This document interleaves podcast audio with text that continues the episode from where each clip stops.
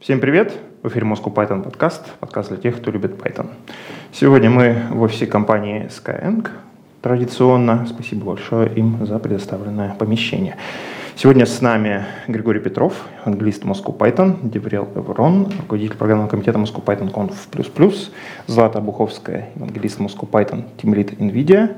Меня зовут Валентин Домбровский, сооснователь Moscow Python и Dry Labs. И все это у нас дело проходит при поддержке курсов Learn Python и конференции Moscow Python Conf++, ссылочки на них традиционно в описании. И, э, знаете, мы э, вот на прошлом, на одном из прошлых подкастов столько раз сказали одно слово, э, что у нас получилось самонить легенду российского IT Владислава Козулю. Привет. Всем привет. Привет, привет. Очень рада тебя видеть сегодня с нами. Очень рады будем пообщаться про то, как проходит найм в IT. Да, твоя, твоя тема. То есть у нас было обсуждение про найм в IT со стороны HR, сейчас будет про обсуждение про найм в IT со стороны, кстати, руководителя разработки. Вот такой, такой интересный взгляд. А ты говоришь, что никто не умеет нанимать в IT. Вот да. такой вот у тебя заброс сразу же, да, с самого начала, да? Вот. Слышали? Никто не умеет. Расскажи, что это значит? Ну, поскольку я довольно часто бывал на собеседованиях в свое время, я где-то в IT с 2006 года. Угу. Вот, и мне пришлось походить по всем крупным компаниям, мелким компаниям, странным компаниям, государственным компаниям. И повидал я там всякое. Вот. И ну, консенсус мой э, сводится к тому, что айтишники, в принципе, не пытаются даже учиться собеседовать. И вот только на последних HR-конференциях я вижу, что какие-то попытки происходят в эту сторону. Я читаю некоторые отзывы на процесс найма в некоторых компаниях, ну и много жалоб на то, что собеседование в IT это по сути а, зачастую попытка самоутвердиться за счет собеседуемого, так сказать. Ну, я думаю, тут есть когнитивное искажение, что когда ты задаешь а, вопрос на собеседовании, ты, как правило, а, задаешь одни и те же вопросы. Поэтому там на четвертый и пятый раз ты их помнишь наизусть, когда mm-hmm. человек, которого ты, ты собеседуешь, он а, видит их первый раз в жизни. Ну, или если он много ходит по собеседованию, то ладно, второй. Mm-hmm. Я даже вел статистику, какие вопросы мне задают. И, как ни странно, вопросы повторяются довольно редко. То есть там есть некая группа вопросов типа замыкания, которые есть ну, у многих компаний. Сейчас уже немножко от этого отошли. Uh, кстати, не знаю, почему про замыкание забыли. Но uh, их не очень много. А вот какой-нибудь суперсложный вопрос, там, например, про медленное HTTP или там про переполнение стека при обходе дерева, вот они встречаются, ну, там, у одной-двух компаний максимум на моей памяти. Влад, я предлагаю чуть-чуть поговорить, почему так происходит. Буквально недавно я выступал на Гошечной конфе с рассказом о том, как писать читаемый код. Это примерно десятая итерация темы. И там я наконец-то, возможно, смог э, сформулировать, вот, зацени мой последний вариант формулировки. Сейчас, значит, формулировка следующая – а для каких-то традиционных штук у нашего мозга есть интуитивное понимание, что хорошо, а что плохо. Например, мы нанимаем строителя. Строитель строит дома. Мы смотрим на дом, который построил строитель, и на интуитивном уровне, на уровне предыдущего опыта, мы можем сказать, да, этот дом нормалек, он похож на предыдущие дома, которые я видел. Если сверху льет дождик, то изнутри дождик не льет, там температура нормалек. Это хороший дом. А с программистами и с кодом интуитивное мышление, оно не помогает.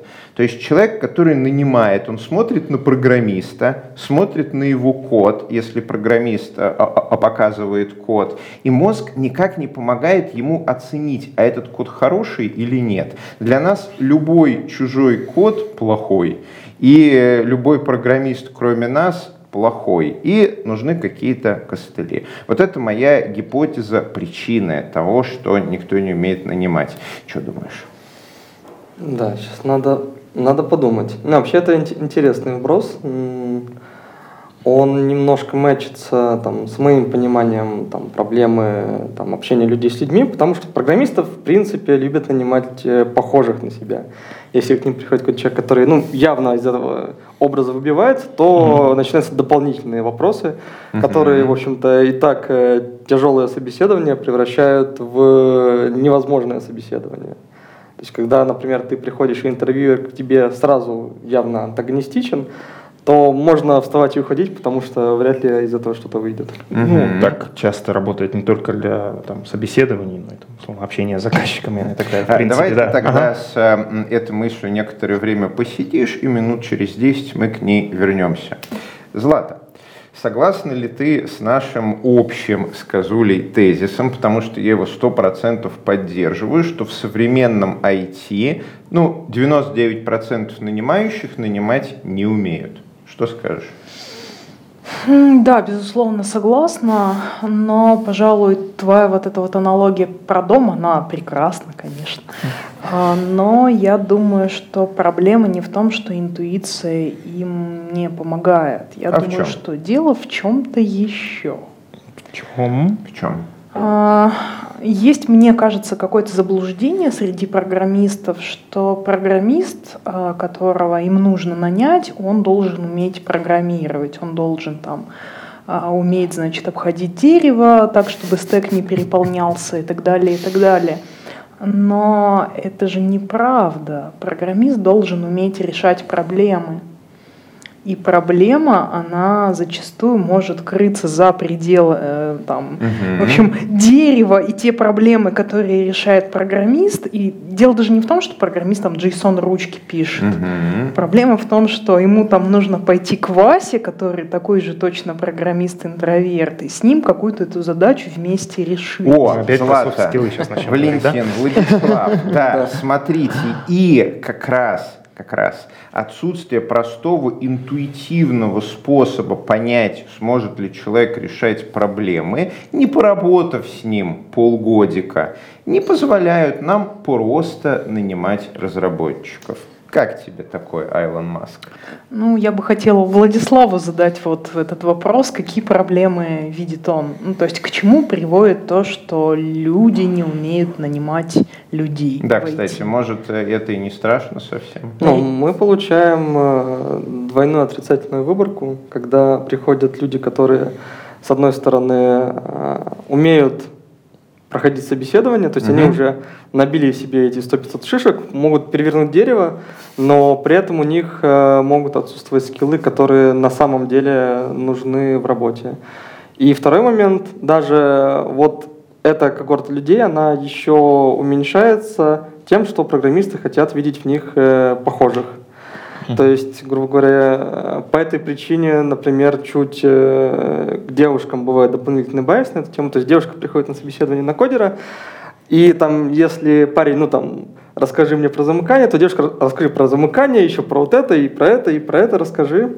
И ну там да. начинается... Ну, повышается опять... планка запроса, потому что да, да. если человек тебе изначально не нравится, ну, не нравится именно как условно говоря, сотрудник, да, ты считаешь, что это, наверное, неподходящий сотрудник, ты повышаешь планку запроса э, и пытаешься, ну, грубо говоря, завалить. Кстати, мне аналогия с университетом пришла в голову как раз-таки именно в связи с этим, да, что профессор на экзамене, этот профессор, он там 10, 20, 30 лет там этот предмет долбит, естественно, да. он всегда сможет завалить студента, который учит этот предмет один семестр, там, год или два, да. Вот, получается ну, такая картина. После этой фразы обычно в Твиттере набегает куча людей, говорят, нет, это не так, но я постоянно это вижу, даже не войти, но в, любой, в любой области, где там принято закапываться очень глубоко, там, конечно, приходит один человек и говорит, а вот, знаете ли вы какую-нибудь фигню, которую знает только он? Есть еще э, небезызвестная в российском IT-компания, которая как раз-таки знаменита тем, что дает, дает специальные алгоритмические задачки на собеседование. Да, и... мы не будем... Они не заплатили нам за продукт placement. Да, мы очень любим эту компанию, это очень хорошая компания, мы очень дружим с этой компанией. Она посылает сотрудников к нам на курсы, молодец. Вот. Но да, она любит давать алгоритмические задачки на, на собеседованиях. Более того, там я видел даже статьи, когда они пишут, а вот такие задачки мы даем на собеседованиях, нате готовьтесь к нашим собеседованиям по этим задачкам. но да, это готовится к чему? Кстати, вот Да, задачки на собеседовании. А, Владислав, что ты думаешь по поводу тестового задания до собеседования, во время собеседования, после? Оно в целом нужно, не нужно? Если нужно, для чего и когда лучше Знаешь, всего? мое личное мнение тестовое не нужно, просто Опять. потому что я его постоянно не могу пройти. По одной простой причине мне очень тяжело работать э, бесплатно. Вот, я знаю, что да, мне надо это сделать, но для меня это все равно гораздо труднее, если бы я просто сел и начал работать Мгм. свою работу. У меня почти так же, я не умею писать код а, быстро, да, то есть если я пишу код, он будет минимально декомпозирован с комментами, с билд-системой и так далее, ну потому что я уже просто не могу по-другому. И это занимает довольно приличное время, и мне тоже тяжело вот просто так брать и инвестировать 8 часов в э, что-то. То есть, скорее всего, эта инвестиция, может, она и осмысленна. Когда тебе пришел Google и говорит, сделай тестовое задание, но убедить себя, что эта инвестиция осмысленная, что надо поработать бесплатно, очень-очень тяжело. И вот ты такой садишься и думаешь, хочу ли я 8 часов страдать? Ну, это, И не кстати, из, твоего, из твоей любимой области э, история с вознаграждением, которая сейчас и потом. Но в данном случае добавляется факт, что вознаграждение не только потом, А еще и не возможно. факт, Да. что оно будет. Да. Мгм. Что интересно. И, и тут мы подходим к, наверное, основному вопросу собеседований. А если моя гипотеза хотя бы минимально разумна, и интуитивного способа оценить разработчика у нас нету. Тестовые задания при текущем социальном раскладе многими разработчиками воспринимается негативно. Как тогда собеседовать? Вот я согласен с тезисом, что никто не умеет нанимать, потому что я считаю, что я не умею нанимать. Я нанял много десятков разработчиков, я отсобеседовал сотни разработчиков, и не могу сказать, что у меня как-то хорошо получается. Я чаще всего вообще полагаюсь на свою чуйку и серию. Ну вот я 20 лет софт пишу, дай-ка я попробую по косвенным признакам понять на интуитивном уровне, будет ли он или она софт писать. Но интуиция не помогает. Но ты это в этом случае не избавлен от, собственно, от тех предрассудков, о которых Ни мы говорим. не То есть ты ищешь человека, который по твоим параметрам как-то подходит. Да, Влад, Злат, вот что делать тогда? Какие объективные могут быть критерии вообще, да? А, насчет объективных я даже не уверен, что они для такой сложной области могут быть раскрыты. Ну, то есть объективные критерии человек может э, в течение длительного времени работать. Чтобы это измерить, нужно в течение длительного времени с ним работать. А когда нам нужно, да, Это ловко 22. Да. а, у меня есть собственная система, которая по большей части является аналогичной твоей. А, Единственное, у меня она чуть-чуть растянута. То есть э, я стараюсь э, пообщаться с человеком просто так, понять, э, насколько мне комфортно, в принципе, с ним взаимодействовать. Потом начинаю плавно общаться там про технологии, и то есть это, это даже это не одно собеседование, это даже не собеседование. Мгм. Я просто общаюсь с человеком, например, в баре. А многих людей, которых я нанял, я познакомился с ними случайно, запомнил их и Вот, нанял кстати, потом. плюс 100-500. Кстати, ходите на бирметапы. Кстати, 24 октября, я не знаю, будет в метапы, будущем или уже в прошлом. И на конференции. Такой вопрос. Вот кажется, что а, это решает проблему нанимать там знакомых, знакомых, знакомых тем, с кем ты пил в баре, а, когда тебе нужно нанять небольшое количество человек. Но вот если ты руководитель разработки, и у тебя там задача нанять в кратчайшие сроки 30 м, разработчиков на технологии X. Что? 100, да. Тысяча. Тысяча. Кто больше? Еще. Ну вот, кстати, я работала в одной компании, где была такая задача, типа, Ну или это вообще ongoing process, как бы, да, понятно, что мы, опять же, крупнейшие компании просто постоянно нанимают и все. Мне кажется, это пересказ анекдота про девять женщин. Ну, потому что ну, мы хотим ровно этого добиться. Нет, ну, ну, ну, рожали, то есть рожали этих 100 разработчиков за там э, до конца календарного года, но, э, понимаешь, они не ходили с ними в бар, там, естественно, было много ошибок, И вот, может быть, есть какая-то волшебная палочка, как этих ошибок избежать. Ну, тебе нужно иметь э, N людей, которые могут э, сходить с людьми в бар. Ну вот мне кажется, да, вот эту мысль я тоже хотел сказать. Э, то есть фактически должна стоять внутри компании, культура компании должна быть такая, что люди должны быть открыты к тому, чтобы, ну, фактически искать себе коллег. И это многие компании, в принципе, стимулируют. Это супер сложно. Ну, то есть, как правило, Это если я сложно, прихожу да, в компанию, окей. я там один или второй человек, который так делает, и больше нет никого. Ну, сложно, да, я Это согласен. проблема. Окей, нетворкинг э, для разработчика это сложно. Ну, это мы плавно переходим. Мы, мы же до этого обсуждали чисто технический вопрос, что вот там, сложные собеседования, там непонятные задачи, и вообще мы, на- мы на самом деле не можем это проверить. А есть, здесь- есть же еще второй момент, это непосредственно софт-скиллы. Ну, Ну, то есть ты когда да. приходишь на собеседование, к там перед тобой сидит начальник, он такой... И он будет молчать очень долго. Я, я сам видел таких. А, и это супер стрёмно для всех. Ну или, например, а, опять же, приходит начальник, э, слушает ответ на вопрос, говорит, да это говно какое-то. И Все. да, на, этом можно заканчивать. Может быть, даже он хотел взять и- этого человека, но он испортил его просто Ну, как это говорят еще, стрессовое, да, собеседование, типа, э, сказать человеку, что все говно, и посмотреть, как он будет Ты реагировать. говно, вы приняты. Ты говно, да что вы себе позволяете, вы приняты, да? Типа, умеет реагировать. А вот, на критику. кстати, а, интересный вопрос. Вот стрессовые собеседования, о которых многие говорят, из серии «давайте на человека психологически надавим и посмотрим, какой он на самом деле внутри». Владислав, что ты об этом думаешь? Внутри люди э, не всегда очень приятные. Поэтому зачем на них давить, чтобы на это взглянуть? Зачем скрывать как Да. сказать, оболочку, А, чтобы посмотреть на... Да, не нужно вскрывать эту тему. Ну, то есть я, скажем так, я видел э, людей, которые хороши, ну, там, с технической, даже, может, со скилловой стороны, но я видел их в плохом состоянии и в очень плохом состоянии, и э, я не понимаю, ну, то есть ты видишь худшую сторону, ну, принципиально худшую сторону человека, Мгм. а с которой ты не хочешь работать. Э, И ты не должен ее специально вызывать. Вот, а, кстати, еще заценим. Как нейрофизиолог-любитель, я очень люблю поговорку, что человеческий мозг работает ситуационно. И мозг разработчиков в ситуации собеседования, в стрессовой ситуации, дома и в обычном состоянии 8 часов в день будни на работе, он будет работать по-разному.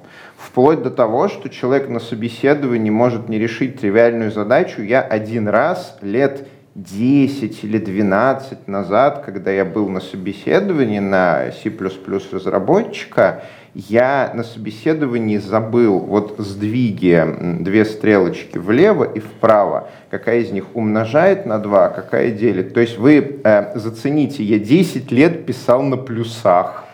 Я использовал этот оператор тысячи раз, а на собеседовании оно у меня просто выпало из головы. И это абсолютно нормально. То есть человек на собеседовании в работе, его мозг будет работать по-разному, абсолютно. Вот э, коррелирует ли это с твоими У меня наблюдениями? много таких историй. У меня было собеседование, где я забыл, из чего состоит HTTP request. Ну, то есть, э, опять же, я знаю, из чего он состоит. Э, я специально читал документацию, вот даже запоминал специально, но тут меня спрашивают, типа, а из чего он состоит? Думаю, «М, ну, наверное, из метода. Говорят, а еще из чего? Я такой, что, что же состоит он? Ну так что, у него не сошлась чек-сумма у с интервьюера, и Да, тебя да. не взяли? Не, меня пригласили на э, второй этап, я такой, ну блин, что-то мне как-то это... Стрёмно уже, Да, да, уже да. стыдно. Да. А, ты тот самый человек, который не знает, как работать. Да. А, Да. Ну, сейчас я уже как бы, как профессионал прохождения собеседований, я умудряюсь убедить людей в том, что я гораздо лучше, чем э, я сам так считаю. И мне уже как в другую сторону страшновато, что меня возьмут куда-нибудь на, на такую должность, которую я вообще, вообще не справлюсь. Это как в анекдоте про самое, студента, который выучил про блоху, а попался вопрос по, про овцеводство. Типа, его спросили об одном, да, вы знаете, на самом деле это вопрос, который касается вот этого, вот этого, вот этого, и вот это я знаю. Я сейчас вам это расскажу. Не, это, ну, это, кстати, хорошая, хорошая стратегия, когда тебя спрашивают э, вещи, в которых ты ну, разбираешься плохо. Ты можешь плавненько перевести э, в хорошо знакомую область. Ну, то есть, типа, да, я вот эту, это копал мало, но зато я вот э, силен немножко в другом. Ну, И показать свою сильную сторону, как бы, да. Да. То есть, если у тебя как бы открыли слабую, покажи свою сильную Да, да, но это, это тоже скилл, которому надо специально учиться. Ой, выглядит просто как какая-то безысходность. Интуиция не работает, при этом мозги работают ситуационно, навыки in place мы проверить не можем. А Предыдущие навыки, во-первых, проверить не можем, потому что они закрыты, в отличие от дома, к которому можно подойти и через забор посмотреть.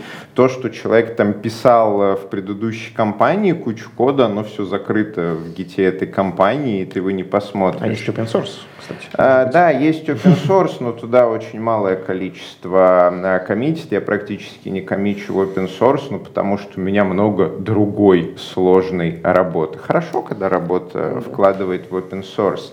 И совершенно непонятно делать то, что вот я обычно, когда ко мне приходит инчар и говорит, Гриш, спасай, я говорю, ну окей, вот вы берите просто разработчика рядом с вами сажайте, пусть на каждом собеседовании разный разработчик 5-10 минут в свободной форме общается с э, кандидатом об его предыдущих проектах, а затем вы разработчика спрашиваете, ну, что как, вот какой ты опыт там чувствуешь, и записываете за ним.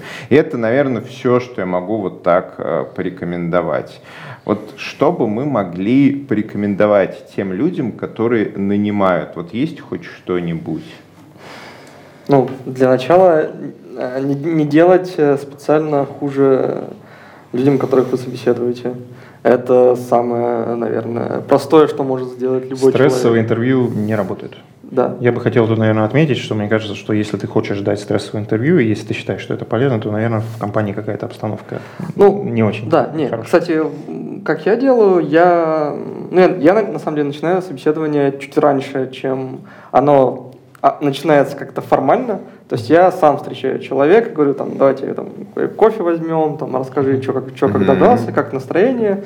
Ну, то есть пытаюсь немножко снизить градус официальности, потому что когда ты там приходишь в какую-нибудь душную переговорку, там сейчас к вам зайдут, кто- Ну да, да, Что да. Сейчас происходит? Иван Иванович вас примет. Да, Да, и бы, это, это и- же супер да. неприятно. Ну, то есть э, человек уже настраивается на худшее. Согласен. Может, Да. Иван Иванович там вообще душка и лучший человек э, на земле, но как бы то, как его подали, уже немножко... Ты знаешь, вот да, мне это, я вот, ну, не хожу по собеседованиям, но у меня бывает, общаюсь с заказчиками иногда какими-то, да, на определенные проекты, но вот это вот, да, состояние, когда тебя сажают в пустую переговорку, сиди, жди, вот оно, да, самое неприятное из да. того, что Я можно. лучше с кандидатом погуляю по офису. В общем, Да. что такого? Владислав, ну мне вот кажется, что на рынке очень мало людей осознают, что вообще есть такая проблема с тем, что не умеют нанимать. Ну, Особенно инженеров, которые вот только начали руководить другими Мгм. инженерами. Тут довольно странный момент, потому что, знаешь, это как бы мы одной рукой лечим, другой калечим, причем сами себя в таком случае. То есть мы говорим, ну, как компании часто говорят, что вот нам тяжело нанимать людей, или нам нужно нанимать много очень крутых людей, но мы будем делать все, чтобы этого не случилось. Потому что нам нужны крутые люди, поэтому мы им поставим побольше барьеров, и если ты переплывешь реку, переберешься через канаву с крокодилами и залезешь на эту стену, тогда ты нам подходишь. Ну, Так то есть получается. как-то это какие-то проблемы в области, в плоскости эмоционального интеллекта лежат. То есть я несколько раз наблюдала, допустим, как а, собеседуют новичков, а, и новичку задают какие-нибудь вопросы, вот прям в яму с крокодилами его бросают, и человек эмоционально начинает не выдерживать. Но Да. интервьюер, ну он же не прошел, ну, вот у меня же чек-сумма не сошлась, ответа на этот вопрос. И как бы там как-то можно объяснять, что через 10 лет это ты пойдешь к этому человеку устраиваться на работу, вполне возможно. И он вспомнит, что вот этот парень меня там кинул в яму с крокодилами. И ну нельзя, нельзя, так просто нельзя. Ах. Ну, что нам остается? Нам остается только это, нести Добро через подкаст. Да, как-то вот нужно объяснять, что как-то последствия, последствия вот этих вот поступков, как бы какие-то вот потерны, распространенные, такие неправильные, нехорошие потерны, и объяснять последствия. Последствия для а, когда ты этого человека не нанял, потому что имидж компании, он складывается на самом деле из тех людей, которые в компании не работают. Тех, кто, кого не приняли, тех, кто ушел сам, кого уволили, вот все вот эти люди. Uh-huh. А еще бывают проблемы, когда наняли человека, наняли неправильно, и, может быть, Владислав, ты расскажешь какие-нибудь душераздирающие да. кейсы. Про неправильный найм? Про ну. неправильный найм. Ну, у меня неправильных наймов было очень мало, просто потому что я, как уже сказал, сильно готовлю, готовлюсь, прежде чем человека нанять. И единственные разы, когда мне не везло, это когда я осознанно рисковал. Ну, то есть, uh-huh. да, я вижу, что человек там 50-50 пройдет там, или не пройдет, хотя мне кажется, что, скорее всего, не пройдет. Но у меня нет другого выбора, потому что все остальные там отклонили вакансию по разным причинам, или что-то еще произошло. Я думаю, ну ладно, давайте попробуем. Вот в таких моментах единственные разы, когда вот, да, я нанял не того. То есть, получается, сомневаешься, не бери. Sorry, sorry, sorry кандидатам. А, как это, как это работает? Depends. Ну, да. Да, но это опять же из области интуиции. Ну, то есть э, сомневаешься, там, сомневаешься по каким-то объективным причинам обычно, что там видишь, что человек э, там не знает какой-то минимум или там у него очень мало опыта. Ну, то есть если когда у тебя, например, первая работа, я помню свою первую работу, что я делал на своей первой работе, я бы себя не взял. Вот. А, это, ну, это риски, действительно. А, но мы, кстати говоря, мы же обсуждаем собеседование. Мы уже прошли зловещую долину из э, вычетки резюме, которая отбивает гораздо больше людей, чем непосредственно уже общение. О, кстати, да. про резюме. Один из моих любимых э, коньков. А что мы можем порекомендовать вообще всем, кто нас слушает, там, читает расшифровки и так далее по поводу резюме. Вот что ты можешь порекомендовать по поводу резюме тем, кто нанимает и тем, кто нанимается? Как им правильно друг с другом через резюме коммуницировать? Ну, те, кто нанимает много, в принципе, уже знают, что резюме не значит ничего. Тем не менее. Тем не менее... Какая-то есть в нем все-таки, может быть, кусочки информации? Ну или как? Или работать по принципу взял пачку резюме, разделил на 50%? Я... Это выбросил, но задачники нам не нужны. Я буквально сегодня в Твиттере прочитал ровно этот случай, только в реальной жизни. И он... Такое бывает, да? Да, да, это, такое действительно Это не шутка. Да. Самое ужасное. Со стороны соискателей я делаю просто. Я подыгрываю. Ну, то есть я беру э, плохие резюме своих там знакомых и переписываю их. И, опять же, типа, приходите ко мне переписывать резюме, можно там порекламировать, но а я вижу корреляцию. То есть люди, которым я резюме переписал, они устраиваются на работу легче, чем как бы люди, которым я не помогал. Или там, ну, с, с плохими резюме. Потому что даже там, если мы сто раз скажем, что да, резюме не важно, все равно, когда ты эти резюме отсматриваешь, тебе нужно по какому-то критерию их отобрать. Вот что Тут... обычно делаю я? Тут рекламная вставка программы поддержки трудоустройства Learn Python, на котором мы также поступаем и помогаем нашим выпускникам писать резюме. Да, Гриша, да. А, я в первую очередь смотрю в две точки. Я смотрю на сопроводительное письмо, я всегда на HeadHunter или в других ставлю галочку, чтобы сопроводительное письмо было. И смотрю на секцию «Обо мне» в резюме.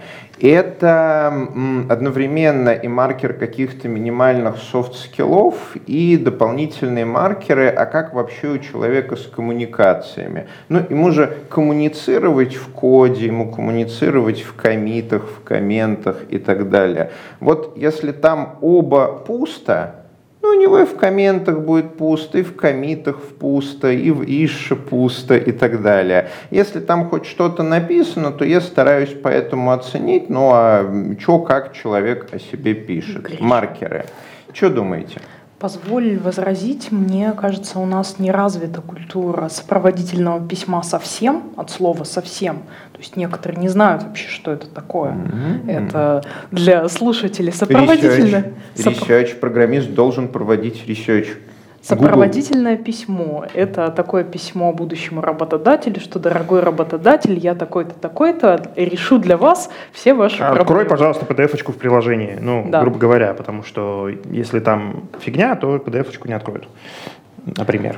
А, да, и вот это же касается вот этого вот раздела обо мне на HeadHunter. Мы вот сейчас очень, я ищу много людей в последнее время, и а, просто наши HR ненавидят вот эту вот вкладочку обо мне. Why? Почему? Проблема в том, что люди не умеют ее правильно заполнять. И М- там маркер. начинается всякое там «я люблю мою кошку», А зато «она если недавно там всё- родила котят». Если там все по И уму вот- это заполнено, это сразу хорошая А марка. много таких, кстати? помогал. Вот процент, процент, А, примерно. Большинство в- пишут про кошку и котят, а не то, что нужно работодатель. Люди как будто бы не понимают, что нужно работодатель. Послушайте и это внимательно, следствие да? того, что, Что? люди не умеют нанимать Да, других пос- людей. послушайте внимательно, да. Видите, вы уже нашли лайфхак, как выделиться из толпы. Да, э, и вот прямо я подвожу к этому вопросу, Влад, а когда А. ты помогаешь людям э, переделывать их резюме,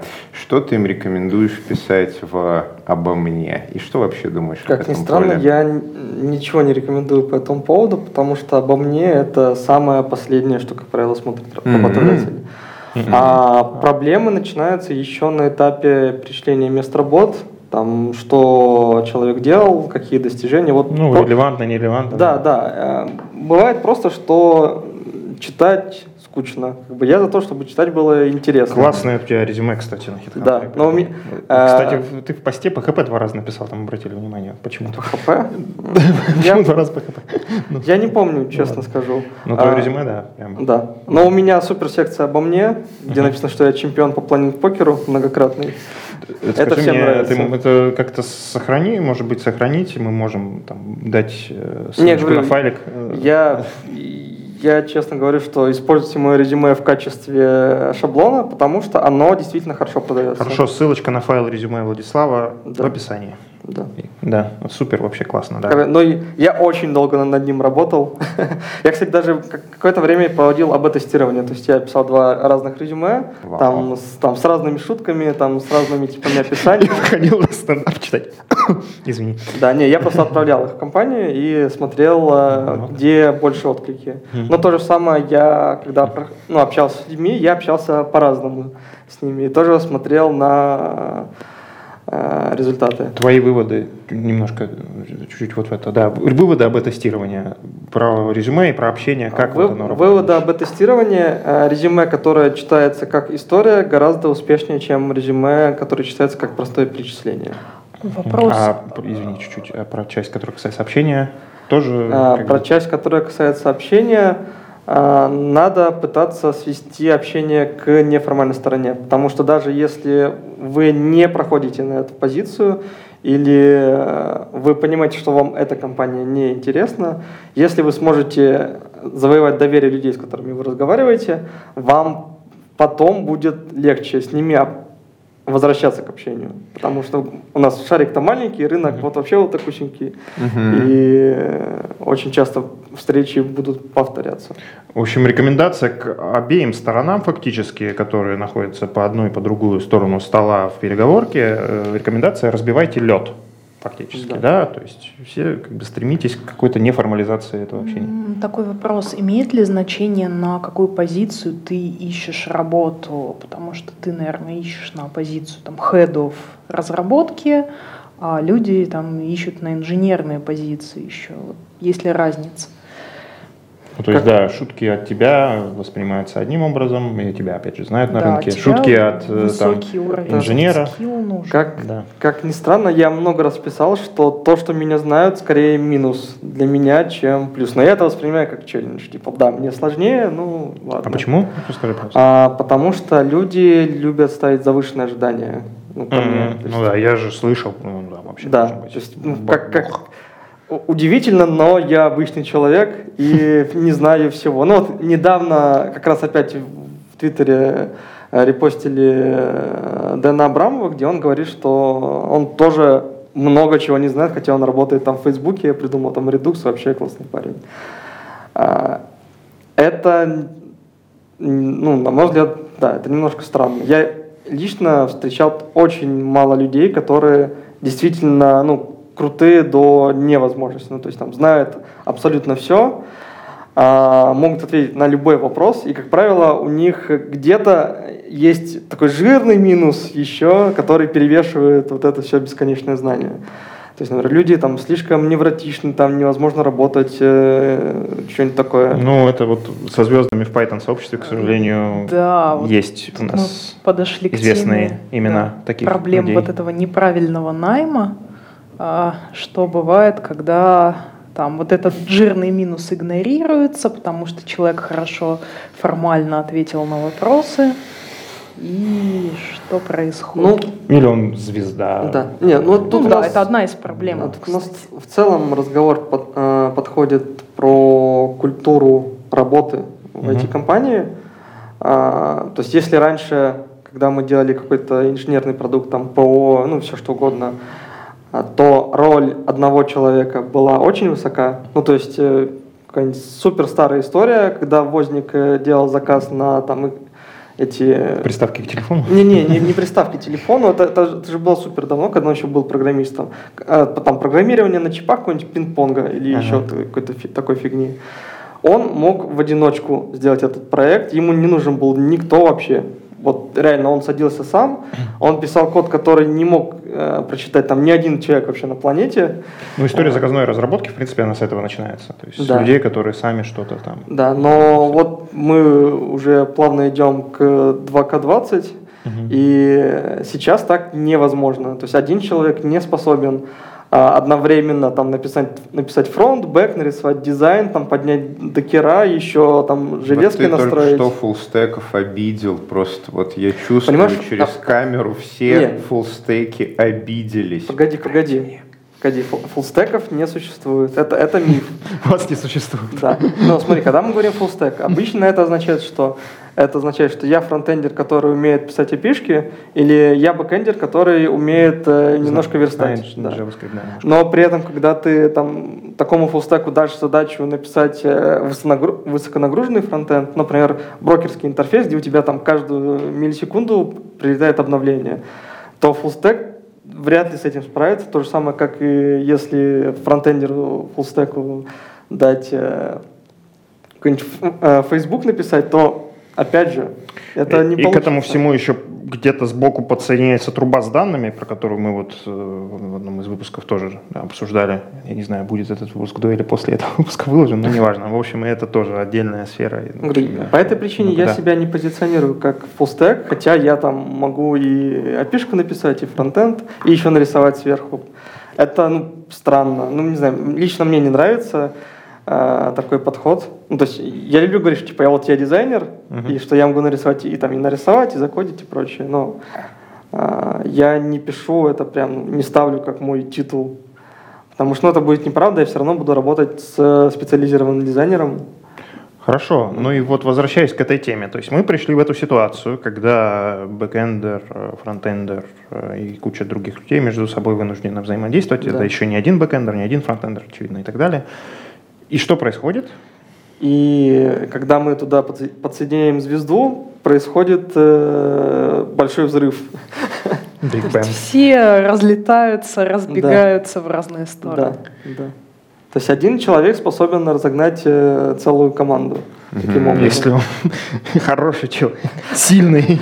Сильный программист. программист. Это да. А, по поводу звезд. А, у нас еще есть немного времени? Да, Конечно. минут 10. А, по HR-бренду и конференциям. Я же делаю Moscow Python конференцию, участвую в каких-то других конференциях. И обычно, когда ко мне приходят HR и говорят, ну вот мы придем на твою конференцию будем нанимать разработчиков.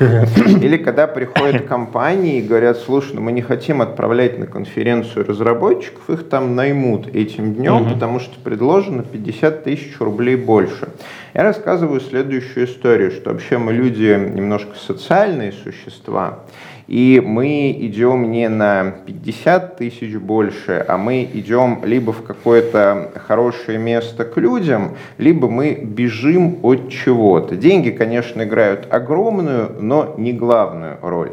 Поэтому с точки зрения HR-бренда я всегда конференции позиционирую как место предварительного общения.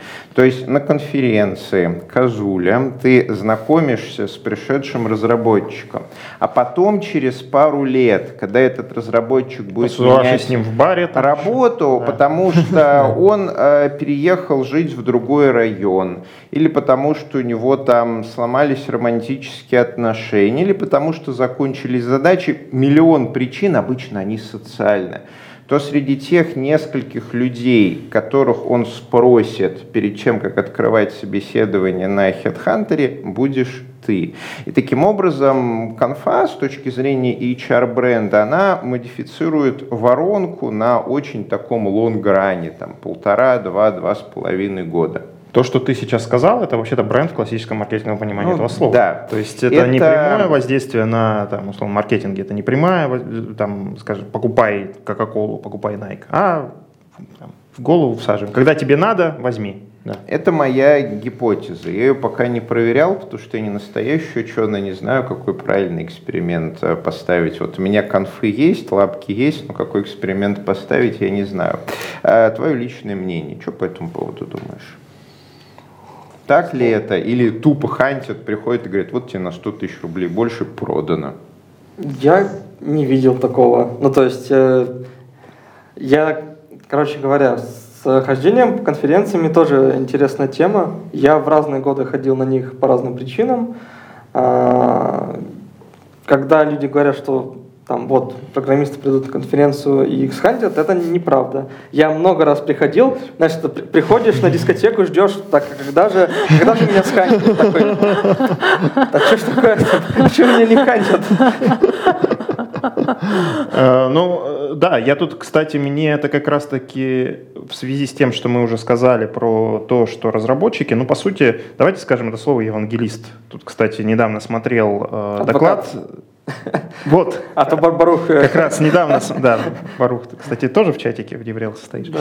А, да, э, как раз вот с той самой конференции, которая обсуждалась в чатике, я там посмотрел один из докладов, и там как раз, да, человек говорил, что да, есть там термин евангелист, есть термин адвокат, мне больше нравится адвокат, религиозные да, коннотации типа не очень люблю. Окей, адвокат.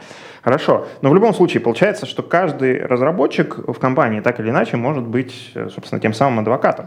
И по сути, разработчик, приходящий на конференцию, условно, 5 человек пришло из какой-то компании на конференцию. Он несет ценность этой компании людям. То есть говорить о том, что вот они придут и схантят, тогда вопрос возникает, а в чем ваша ценность вашей компании? Почему разработчик, который придет на конференцию, не схантит сам с этой конференции кого-то, а его схантит? То есть получается, что здесь должно быть какое-то вот это внутреннее соревнование за кстати, лучшую атмосферу, лучшие условия работы в компании, чтобы люди эту атмосферу выносили, так сказать, наружу. Ну вот, тут, я, я гуманитарий, я так вижу. Как ты думаешь? Тут, э, тут еще сложнее вопрос, потому что э, мой опыт э, работы с Деврелом, он ну, не очень положительный. То есть, э, не знаю, насколько это распростран... распространено на Западе или развито, но у нас э, бизнес не понимает вообще смысла в DevRel е из того, что я видел. То есть, когда ты приходишь, говоришь, а вот DevRel, они говорят, что? Простите. И, кстати, в этом же чатике деврелском постоянные вот эти вот терки на тему того, что западный DevRel это про продукт, наш DevRel это про хантинг. Ну, и, ну да, окей, мне, да, мне сложно судить, я могу да. только петь о том, что я видел. Я видел, что ну, компании не осознают, ну даже там на уровне Team лида нет осознания, что вот э, DevRel нам чем-то может помочь. Ну, не должно быть. Как ты думаешь? Ну, Или... Не, ну я считаю, что компании должны осознанно идти в DevRel. Угу. А, другое дело, что у нас этого очень и очень мало. А, даже когда ты выходишь с конкретными предложениями, ну, то они, они воспринимаются как что-то странное. У нас прям выпуск э, несения, ну, мы любим нести добро в массы через подкасты, да. Соответственно, идите в DevRail, любите да. тех, кого нанимаете, Относитесь к людям хорошо. Проблема в Злата. том, что мы Да. об- обращаемся Нет, к людям. флешбеки. Лицо такое да, задумчивое. Да. А, говорю, есть проблема, что люди, которые, скорее всего, нас смотрят, они не являются людьми, которые определяют эту политику. А я не знаю, кстати, нас разные люди А, смотрят. ну, как бы, может быть, сарафанное радио там. Ты знаешь, э, ко мне подходили руководители с- студии разработки вот на той самой конференции в Белгороде, которую я уже вспоминал в одном из выпусков, э, и говорили спасибо, Валентин, за подкасты, смотрим. Москву Python за пределами Москвы знают по подкастам. Так что, Э, Да, когда я пришел на берлинский пайкон в гости, не выступать, вот я зашел, и ко Такой, мне «О, подходили подкаст! люди... Подкаст. Да, э, ко мне подходили люди, э, российские разработчики, которые либо живут в в Берлине, либо также в гости приехали. Гриша, вот спасибо вам с Валей и Златой за подкаст, мы смотрим, вы молодцы. Вау, у нас мировая слава. Я, кстати, что Нас- хотел сказать, даже если люди, привет всем джунам, которые нас смотрят, мы вас очень любим, даже если это джуны, ну они от нас получают, получают добро. Вышло. Да? Нет, ну окей, ладно. Они получают, я просто к тому, что люди не принимают решения, они получают добро от нас, и потом лет через 5-10 они Ну, принесут это, его. конечно, Мы да. Я Это- на долгосрочную перспективу работаем. Я Да. никуда не спешу, тем не менее уже 50 минут, и скоро меня попросят закругляться. Последний вопрос, последний вопрос. Ну, Есть очень одна важная тема. Давай, Гриша, последний вопрос, и потом затронули. Злата затронет Да. тему. Давай, Гриша. Влад, про деньги. Про деньги, да. Про деньги. Ту самую. А, вот я Ту не самую. умею нанимать, а, я не представляю себе, как а, с человеком обсуждать деньги. Вот у меня есть какой-то бюджет, но я его кандидату не говорю по понятным причинам, потому что он сразу скажет, окей, давай максимальную планку. Вот. А я-то хочу поменьше, чтобы моего бюджета хватило там не на 10 разработчиков, например, а на 12 или даже на 15. Разработчик говорит, я хочу козулю. И тут А Козуля уже и нанят. Тут начинается вот Так, это еще процесс один вопрос торга. да. Да, а когда ты находишься с другой стороны, а, ты говоришь, я хочу козули или полторы козули. А тебе говорят, ну у нас есть только 50 тысяч рублей черными в конверте. И начинается Еще тоже торг. Вот на твой взгляд, вот как вообще правильно по уму при найме разработчиков, там, тимлидов, техдиров, вообще коммуницировать вопрос деньги? Для меня, как социофоба интроверт, это очень сложный, непонятный вопрос, я его коммуницировать не умею. Как оно правильно Ну, делать? в целом озвучивание вилки работает неплохо. А- И от тебя сразу хотят верхнюю границу Нет, вилки. Нет. Ну, то есть, Нет? нет. Мы в Москву Ок. Python разрешаем публикацию вакансий, в отличие от многих сообществ разработчиков, но обязательно условие публикуйте вилку. И если поставишь такое условие, большая часть людей спокойно публикует вилку, что характерно. Да, но аналогичная история в Just Jobs, в котором я давно состою. А, публикация вилок э, жизнь для компании хуже не сделала. И опять же, когда я публикую вилки, люди редко запрашивают э, верхнюю планку. М-м, Тут еще вот вопрос это ценно. самооценки, действительно, Да. да. Ну, то есть, к- как правило, люди смотрят, попадают ли они вот э, в этот рейндж и Мгм. выбирают комфортную для себя сумму. Ну смотри, условно, я сегодня получаю 100, хочу получать больше. Я вижу вакансию 120-200. Вот у нас была, кстати, в Москву. Мос, Мосметро, метро, кстати, Мгм. которая, опять же, не публиковала эту вилку у себя. Ну, Вот Мгм. метро опубликовала, нам нужен Python разработчик. Я не знаю, наняли они его уже или нет, но если что, пойдите посмотрите, вдруг вы захотите метро работать. Ну вот, а я, я такой, ну окей, 120-200, ну 150 мне, наверное, сейчас вот как бы Да. сделать шаг, мне нормально. Я пойду и прошу 150. Да, и как правило, оно ровно так и происходит. Мгм. То есть я тоже, когда ищу работу, я не стремлюсь э, там две козули получить. Э, э, Но две козули это неплохо. Даже- да. а Ты Даже- видел вилки, опубликованные в открытом доступе с двумя козулями? Нет. Вот это одна, одна из проблем. Да. Ну вот на топовых позициях очень мало. Вот, Топовые именно. Они позиции, закрываются нет, по-другому. не публикуют Они по-другому закрываются. да. Да, да. Ну, слушайте, даже CTO редко бывает с двумя козулями. Ну, бывает, конечно. Смо- Смотря где. Ну, смотря где, да. Какую еще важную тему мы забыли затронуть А, сейчас? важную тему, про деньги мы поговорили, но в IT-сообществе последние несколько лет а, я вижу какие-то разговоры о душе. душе. Вот, да, а именно... Что-то у нас а, очень евангелический. Да. Значит, это, мне кажется, это следствие тех проблем, что не умеют нанимать, не умеют работать и так далее. А, Очень много метапов на тему там, войти. Soft skill? Soft skill, а в частности там синдром самозванца, выгорание, Да, да, да. Это... там а, разнообразные конфликты, неудовлетворенные потребности какие-то. Вот что ты про это можешь рассказать? Так это же очень общая тема. Ну, то есть, можно, да- давайте возьмем какой-нибудь отдельный аспект, на который Ну, мы успеем поговорить. А то ну, это на хорошо, еще один подкаст хорошо. контента. Да, я Запомнили. думаю, это мы запомним. Но давайте Пос- что-нибудь коснемся. последствия, значит, плохого найма, а именно выгорание среди Но разработчиков. выгорание это же не совсем про плохой найм. Ну, Это про плохую атмосферу. Ну, Нет? Что про это разное. То есть, а, как правило, ну, то есть я был на нескольких этапах по этой теме, и лично для меня это больше про невозможность э, изменить что-либо в компании, где ты работаешь. То есть невозможность там изменить свое положение, там невозможность преодолеть какие-то технические или бюро- бюрократические барьеры. И то есть для меня лично это причина того, что мне перестает хотеться там работать. Для других людей это могут быть другие причины.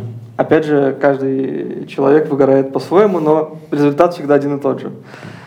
Прям, да, может быть, вроде тостового. А, окей, хорошо. Ну и что делать? То есть, что делать человеку мож- можно, а что делать компании, чтобы этого не было с человеками? Ну, понятно, окей. Снижайте технические, бюрократические барьеры, чтобы Владислав, если он у вас, если вам так повезет, он будет у вас работать, не выгорел, например. Да? Абсолютно невозможно, да. Я профессиональный выгоратель. Да? Что, серьезно? Тебя это... Это была шутка. Это была шутка. Окей. Хорошо. Ну так все-таки. Что делать компании, что делать человеку? Как-то, ну, я понимаю, может быть, очень большая тема. Да, ну это точки зрения компании, это скорее вопрос про принципы и культуру, Мгм. о которых, опять же, у нас э, очень редко говорят. Именно принципы и культура определяют, в общем-то, то, как э, ваша компания развивается. Там, понятно, есть вещи, как там, финансовые показатели, там, стратегии и прочее, прочее, прочее. Но когда мы рассматриваем именно работу людей, то вот мы больше про такие э, абстрактные темы. Хоть они и имеют реальные эффекты. Ну, то есть э, культура определяет, какие люди у вас работают. Принцип определяет, как эти люди, как они работают на вашей работе. А, И ну, как-то детально сформулировать, наверное, я сейчас не смогу. Это нужно действительно подумать. А, Да, ну, А, Влад, и я думаю, а, если после записи этого подкаста ты посмотришь, тебе понравится, и твоим подписчикам понравится, а как насчет через некоторое время собраться еще разок и обсудить выгорание и культуру компании для разработчиков? Я как нейрофизиолог-любитель расскажу про крыс. Отлично. Хорошая тема. Окей, подписывайтесь на подкасты, подписывайтесь на Владислава. Э, Последний А, вопрос, последний И вы не пропустите еще один выпуск с Владиславом. Давай. Владислав, а, изменилось ли значение козули а, за последние... В российском IT. Я пытался его индексировать, но оно слишком звучное, поэтому оставляем таким же. Окей. Это ну. Козуля растет профессионально, но стабильно. Коз- Козуля не меняется. Стабильно. Э, стабильная валюта. Отлично, замечательно. Ну что ж, это было крайне интересно. Спасибо большое, Владислав. Это был Moscow Python подкаст. Мы снимали это все в офисе компании Skyeng. Спасибо им большое. С вами были Григорий Петров, евангелист Moscow Python, чуть не сказал, Team Lead, DevRel в Evrone, Злата Буховская, евангелист Moscow Python, Team Lead и DevRel NVIDIA. DevRel. А, ну да, Ну, вообще, уже- вообще, да. вообще по факту, да, Вообще, уже, да. уже и DevRel, да. Пора уже признать это. Высоко, высококачественный, высокооплачиваемый Деврел, да. Валентин Домбровский, сооснователь Moscow Python и Dry Labs. С нами был Владислав Козуля, э, легенда российского IT. Подписывайтесь на канал Владислава в Твиттере. Кстати, подкасты какие вы снимаете, напомни? Э, Ну, в смысле, записываете подкасты, как, как называется? А, Это секрет. Ну, то есть, когда мы запишем и опубликуем... А, это будет первые М, выпуски. Да. А, Да, я же только начал это дело, и мы можем, наверное, в следующем подкасте говорить- поговорить о моем подкасте. У нас Да. будет подкаст в подкасте. Это будет Окей. рекурсивно. Ну, когда в этот подкаст выйдет, твой подкаст уже выйдет, мы там Да. ссылочку кинем в описании тоже. Значит, все подписывайтесь на подкаст Владислава, какой-то очень интересный наверняка. Да, все это проходит при поддержке курсов Learn Python и конференции Moscow Python Conf++. Ссылочки в описании. Не забывайте подавать доклады на конференцию Moscow Python Conf. И, да, я забыл еще одну вещь сказать э, про программу поддержки трудоустройства. Э, У нас есть описание на сайте наших курсов. Если у вас хорошая компания, э, которая любит начинающих разработчиков, вы можете стать партнером нашей программы поддержки трудоустройства. Мы с вами с удовольствием будем сотрудничать и отправлять к вам хороших разработчиков с наших курсов. Подписывайтесь на наш канал, пишите лайки, ставьте комментарии, еще раз подписывайтесь на наш канал, Звоните в колокольчик. звоните в колокольчик, э, да, и здесь говорят про Pythон и так далее и тому подобное. Да. Э,